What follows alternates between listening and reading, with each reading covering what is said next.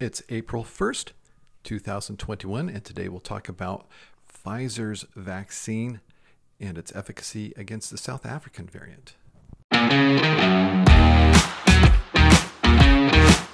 Welcome to Dr. Vaughn's COVID 19 Updates, the podcast that updates you daily on the pandemic.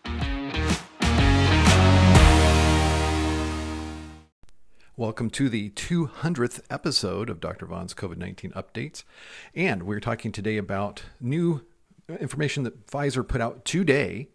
And what they're saying is that they have found that their vaccine is 91.3% effective against COVID 19. This is among people where the South African variant is prominent.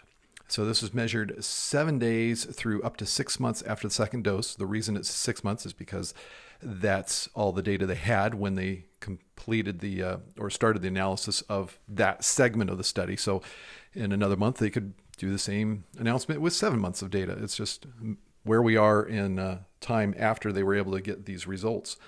And this is wonderful. Uh, 91.3% effective against COVID 19. This is 91.3% effective at keeping the uh, person receiving it from even having symptoms. So you'll see some other numbers. You'll see 100% and 95.3% are other numbers depending on whose definition of severe disease you're using. Uh, one is the FDA's definition, one is the CDC's definition. So the bottom line, this is a very effective vaccine against specifically the South African variant. This is wonderful news. This is just specific to the Pfizer BioNTech vaccine. It doesn't say anything about other vaccines. Chances are the Moderna will be very similar because these vaccines both use the mRNA to create the same protein.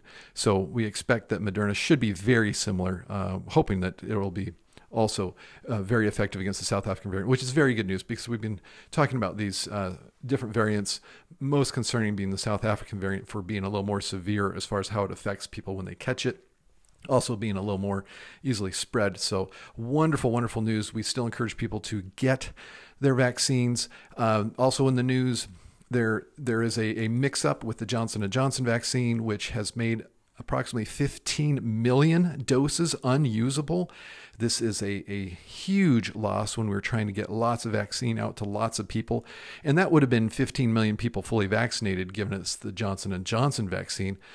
So it looks like a lot more people will be getting the Pfizer and Moderna here in the coming weeks because of whatever that mix-up was. So I do encourage you not to wait for the Johnson and Johnson if you have the opportunity to get either the Pfizer or the um, Moderna vaccine. And in California, anybody age 50 and older is now eligible to get the vaccine. So I encourage you to go to myturn.ca.gov and sign up to get your vaccine. You're listening to a Dr. Vaughn medical podcast. You would probably love the Auburn Medical Group YouTube live stream. See Dr. Mark Vaughn and Dr. Gwen Vaughn every Monday afternoon at 4:30 Pacific Time. They discuss timely medical topics and answer questions from the live stream chat during the show. Where else can you ask your medical questions every week and get answers from real medical doctors? You'll find them on the Auburn Medical Group channel on YouTube every Monday at 4:30 p.m. Pacific. Thank you for listening to today's update. Be sure to be subscribed to not miss future updates. And stay in good health.